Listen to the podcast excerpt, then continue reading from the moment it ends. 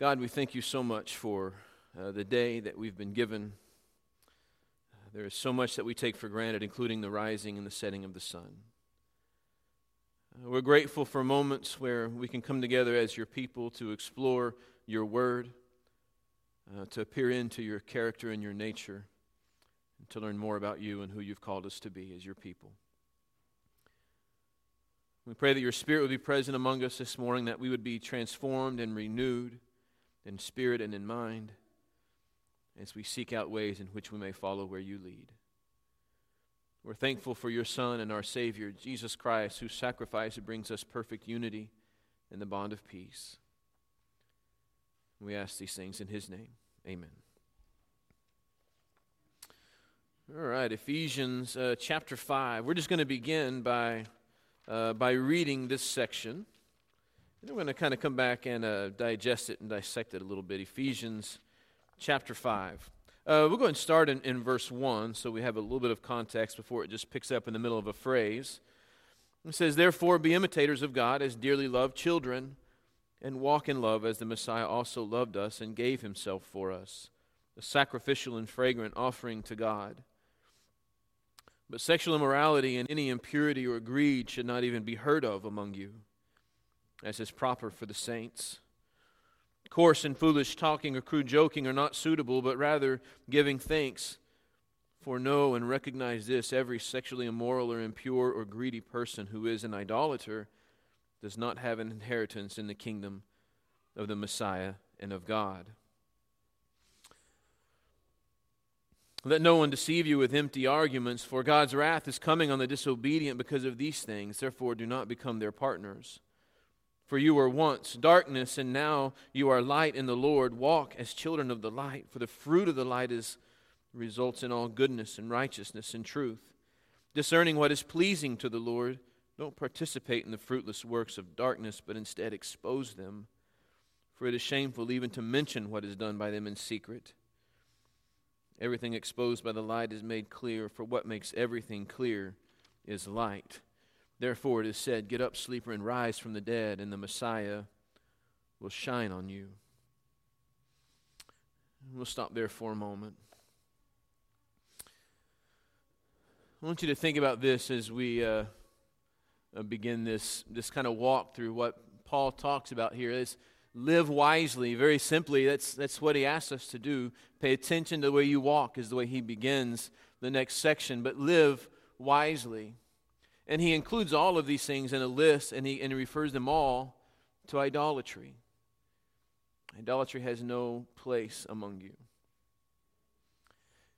And I've just been struck, especially of late, as I've dealt with you know different things in my own personal life and and, and different things as we approach you know, the kind of entertainment, the things that our culture be- continues to pour in us, the things that it continues to call normal and acceptable,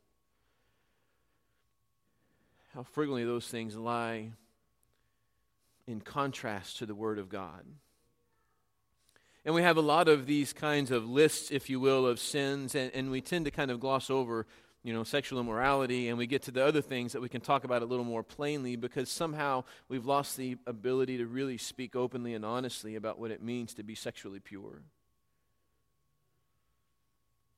And in so doing, we've created a space where many times the only voices that our children hear are the voices that the culture decides to pour into them about what it means to be sexually pure. Because it's a conversation we've tended to, to back away from because is it really my place? To tell them what to do. And as parents, we want to have those conversations with our children, but frequently we don't know how to have those conversations even with our own children because it was really not a comfortable thing when my parents had it with me. And we've been taught that it's a, a, a topic, or we've been shown that it's a topic that is just taboo, that we just don't talk about. People will come and they'll explore and they'll learn on their own. But the truth is, we don't learn on our own. We all have an influence of some kind. And if we don't pour into our children, into our young people, and into ourselves a godly understanding of what sexual purity means, if we don't do that as a church, I promise you this Satan is more than happy to use culture to pour what he thinks you ought to know about what it means to be sexually pure and impure. So, what do we do with these things? Because it does seem that, that, that there is, we like the phrase, right? All sin is the same, it all separates us from God. And it's true, it does. But we can't say it all is exactly the same because it affects us differently. And even Paul says there's something different about sexual sin than other sin. He says it's a sin against the body. So, what is it about sexual impurity that on more than one occasion Paul would say, flee sexual immorality? Have nothing to do with it. He says that about a lot of things, but it seems over and over again there is this separate thing that he warns us against when it comes to sexual immorality. And then he says, and by the way, the other sins are important too. You should abstain from them, but there's always this one part that's set apart. What is it about it that affects us so deeply?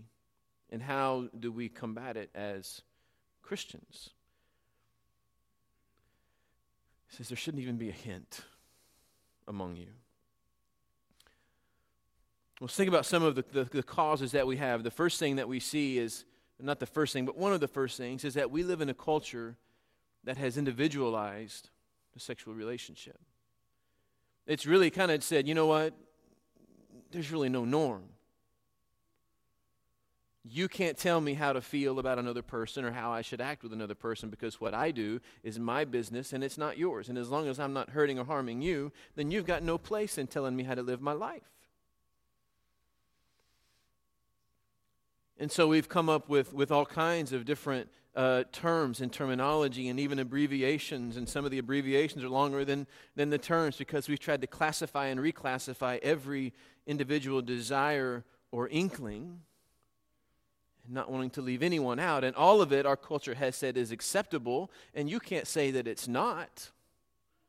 Because who are you to tell me what I do with my body and how I live my life? It, it, we live in a culture that has said it is so independent and individual that we're really not accountable to one another for our sexuality. But what we hear from the one who created it, in Genesis chapter 1 and verse 24, he says, for this reason, a man will leave his mother and father and cling to his wife, and the two will become one flesh. Matthew 19 and verse 5, and he says, Therefore, what God has joined together, let no man separate. There is something very, very unique about what God has granted in such a way. And when we see God's intent for that relationship, it sure doesn't seem to be very individualized. It's quite intentional, it's quite specific. And what does it mean when we become one flesh? When we become one flesh, there is a new an entity, there is a new identity, there is a new being that is formed. That relationship is a gift from God to humanity, not only to make sure that the human race moves forward, that there is a distinct purpose in that relationship. At its core, it is there to make sure that we have children who will carry on our name and our namesake and, and, and, the desires of the human race and, and the progress that we would make. It is the only way for us to move forward in such a way. But he says it's also a gift to a husband and wife to make that relationship something that is so unique to any other relationship they will ever have in their life, to set it apart from all the other friendships from all of the other camaraderies, from all of the other partnerships that we have. There is something unique there. Bonded in spirit to become one flesh. And we see that's true in the way that it affects people, the way it affects even unchristian people in negative ways when we exist outside of what God has designed for us. In fact, you don't have to look very far in our world to see the results of what our sexual disobedience has caused disease, abortion, molestation, addiction, exploitation, trafficking, all of these maladies exist in our world as a result of a race of people that has stepped outside of the confines of what God had designed to be holy and good and a great blessing not only to us as as people in a relationship but to a race of mankind altogether. He created boundaries for our good so that we could enjoy the gift He gave as it was designed to be given and used. But another reason that it has become such a big deal is that it destroys the picture of that unbreakable covenant that God has with His people. Right? Look throughout the scriptures, and what is the image that you get of God's relationship with His people? It is the relationship of a husband and a wife. Christ and his bride, the church. And when we look throughout our culture and unfortunately throughout our churches and we see the way marriages and those relationships have broken down, it becomes an issue because that is the image that we have of the relationship that God has with his people. He bought us with his own blood. And that marriage covenant is an illustration of God's unbreakable covenant with us. And when that unbreakable covenant becomes very easily dissolvable, it becomes an issue of our witness to the world as well. And so, especially in the church, we've got to, to reclaim those things, right? And we've been talking, we talked about this this morning in the college class, that we've got to be a people who are about reclaiming God's things for God's purposes because we've allowed the world to take the things that God intended for good and use them for their own benefit and for their own pleasure. And as a result, the world has no idea or concept of who God is and what He wants for His people. So, church, we've got to go reclaim those things and tell them, yes, this is good, but it's good as it's designed to be. And how much better would we be if even as people of the world we lived according to God's principles. Granted, they don't, because they think it flies in the face of what they desire, but the truth is, God is offering them exactly what they seek. They just need someone to show them how that is true. When we engage in all kinds of relationships and activities that violate God's intention, they bring about serious consequences. They bring about consequences physically. They bring about consequences emotionally. They bring about consequences spiritually. They bring about consequences culturally. We see those things playing out. And look, I know we dismiss some young people, but I'm telling you, I have a friend who is a minister, and he said he just had to have a conversation with his seven year old because he brought pornography home from school. Seven years old because we live in a culture that has so normalized that kind of activity. Say, hey, look, it's individualized. You just do whatever you want to do.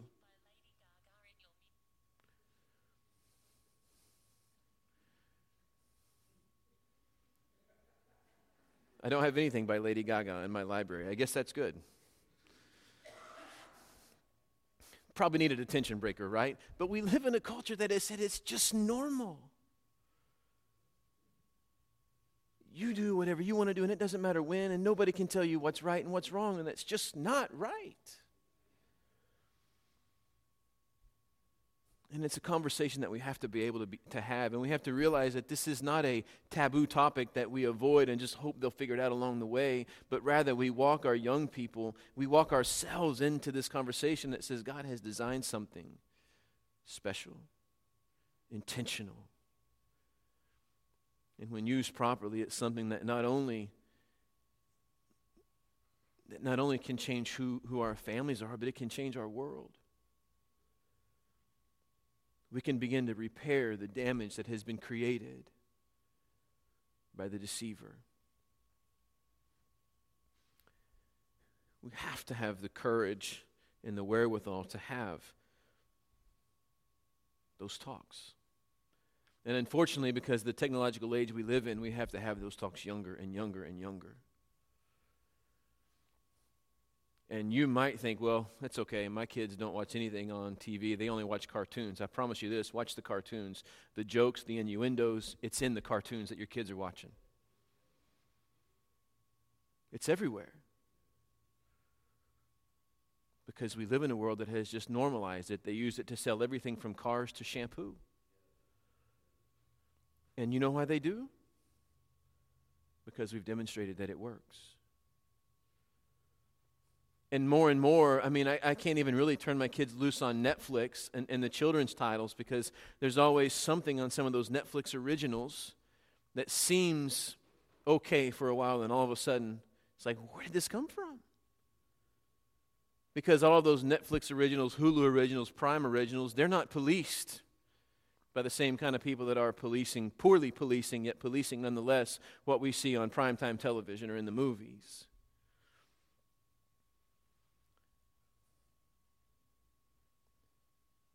These things are prevalent in our society and they are rotting our society at its core. And, church, when will we take back those things?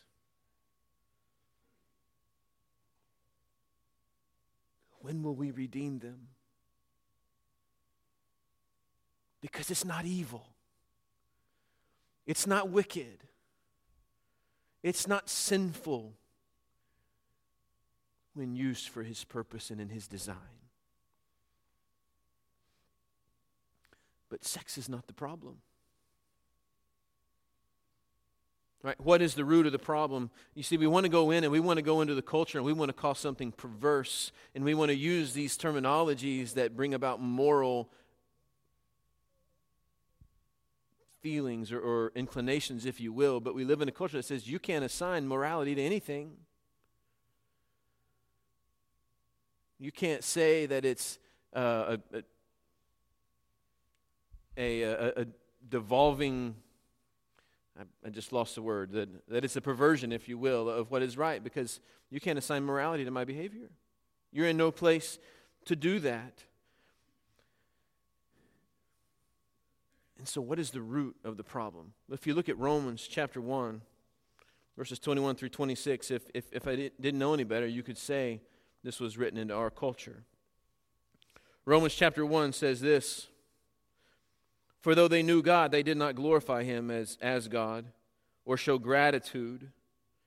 Instead, their thinking became nonsense, and their senseless minds were darkened. Claiming to be wise, they became fools, and they exchanged the glory of the immortal God for the image resembling mortal man, birds, four footed animals, and reptiles. And therefore, God delivered them over to the cravings of their hearts to sexual impurity so that their bodies were degraded amongst themselves. They exchanged the truth of God for a lie, and they worshiped and served something created over the Creator who is to be praised forever. He says, You see, this is not a new problem with humanity. We've just created more convenient ways of accessing the things that Satan has to offer. They exchange the truth of God for a lie. Church, we've got to exchange the lie for the truth of God and begin proclaiming the truth of God to a culture that, know it or not, is desperate for it. They're dying to hear it. They just don't know what it is going to be that's going to quench the appetite, that's going to satisfy what they are looking for. You see, pride always leads to depravity. And the truth is, what's really at the root of the cause of all of these sins is the same as what's at the root of sexual immorality. And that is this understanding that you are not your own. The only way to proclaim in a way that can be heard is, is by living light, though, and proclaiming. Because we can go out and you can have conversations, and the problem is we get into this moral exercise of saying you're wrong and you're wrong and you're wrong instead of just demonstrating the fact that we as Christians can live in a way that is fulfilling and satisfying physically, emotionally, and spiritually. To refuse to participate in a culture that continues to, to, to give out the message that says, well, once you get married, sex stops. We hear that joke all the time on TV and in movies. And, and, as a church, we've, we, we've stopped teaching the truth about human sexuality. And when it comes to the list, we kind of skip over that because we don't want to talk about it and we begin talking about other things. But maybe we skip over greed too because I don't want to talk about greed too much, but it doesn't have the same kind of connotation that sexual sin does. Maybe because our world isn't out there, you know, screaming about greed in the same way they are about their identity. But here's the thing about being the light. and this is what Paul gets to in Ephesians. He says, You've got to live differently.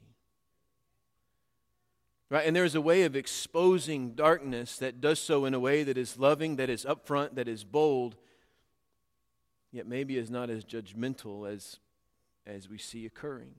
And, and here's the thing those judgmental voices, they're not the majority. I believe that about Christendom. I believe that the people that I read and watch and see in, in, the, in the public sphere, those mentalities, those attitudes are not representative of who we are as a whole as Christians. I believe that we are more loving than that. I believe that we are more concerned about people than that. I believe that we have the ability to actually have conversations. I know that because I've had conversations with you. And there's some things that we get passionate about, but at the same time, we have the ability to simply sit down over a cup of coffee and disagree with one another and do it respectfully and do it in love and allow a conversation to continue. Guys, your voice needs to be heard in that way. Because right now, the only representation that the world has about Christianity is the one that just comes in in condemnation with finger pointing and vitriolic speech that in no way represents the mind of Christ.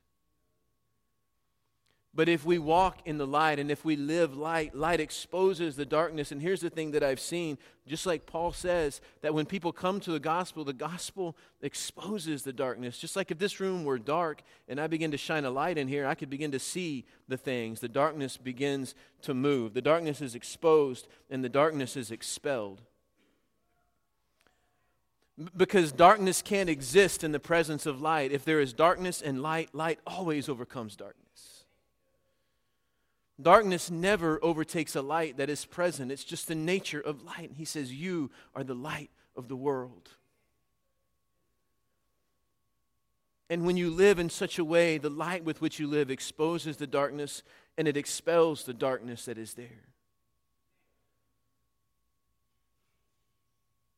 And as we proceed and progress into the culture in which we live, we are the light that exposes and expels the darkness in which we live. And just like if we were to turn the lights off in here, it would be difficult to see. Well, it wouldn't because we got a lot of light coming in. But if we're in a perfectly dark room, if you sit in darkness for a little while, you know what you get to do? You, you get to sleep. Yeah.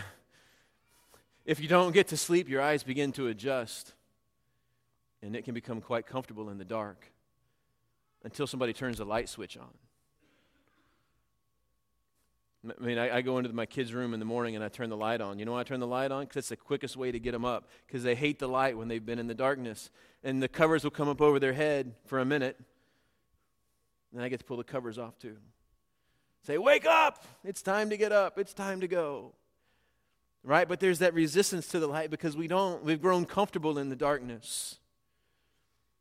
We're nice and cozy there. We're covered up in our warm beds and we're ready to go. And we don't want light coming in.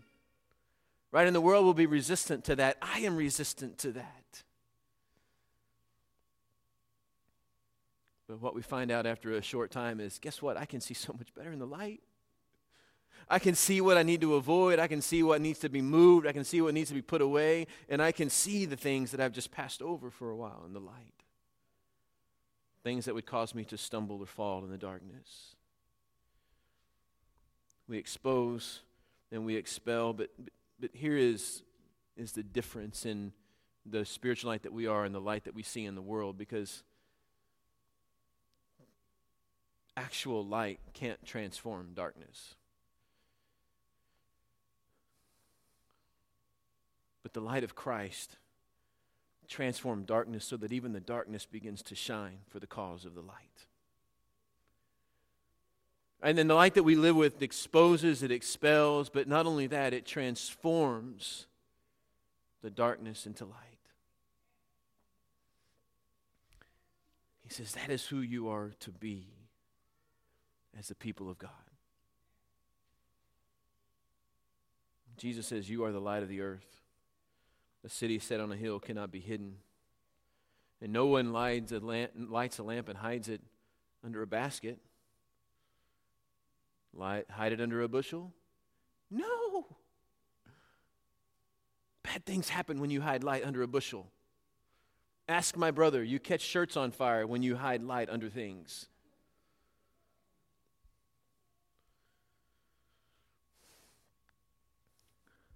We let our light shine. And in so doing, we learn to embrace what pleases God. Right? And that's where he gets to. He says, You live wisely. You understand the things that really don't please God, that don't live in accordance with his will, and you avoid those things. But instead, you find the things that please God and you live according to that. Because here, how do I know what pleases God? Right? That, that's, that's the challenge, isn't it? Because we can say that. I want to do what pleases God, but the question is, how do you know what pleases God? And I would say, how do you know what pleases anybody? Back in 1995, I got a call from a friend. And that friend said, Hey, Josh, there's somebody I want you to meet. And I said, Okay. He said, Can you meet me outside the calf, you know, right after chapel? I said, Sure. And so Liz walked up and said, Hey, Josh, this is Heather. And I said, Hey, how are you? And we talked for about five minutes. And about that time, uh, a friend of mine, his name was, no lie, J. Wyatt Earp. He was in Kappa. I was rushing Kappa. He walked up and said, Hey, Fowler, we're all going to Johnny's. You coming? And so I looked at Wyatt Earp, and I looked at Heather, and I looked at Wyatt Earp, and I looked at Heather. And I'm like, uh, I'll call you later, I said to Heather. And I ran and jumped in the back of Jay's truck and drove off to Johnny's. And we did. We talked later. You know what I discovered? I discovered that I, I really wanted to know a little bit more about Heather. Uh, but you know, I didn't just walk through life hoping that it would come to me by osmosis. I had I don't think I'd ever watched a minute of gymnastics in my life. But about three weeks after we met, guess what I was doing? Nope, not watching gymnastics. I was coaching gymnastics. I was coaching gymnastics because she worked at a gym and she loved gymnastics. And really, what I was doing was glorified babysitting because I had preschoolers. And I, anybody can do a forward roll and a bunny hop. But that's where I started. I started because it gave me a chance to get closer to her, to get to know her more, to get to love something that she loves. You see, for people that we love, we will go to great lengths to find out what makes them tick. We've got to do the same thing for God that he has character, he has personality, he has things that he desires and things that he loves, and he has the same desire for you. To know what pleases God and to live accordingly. Embrace what pleases God.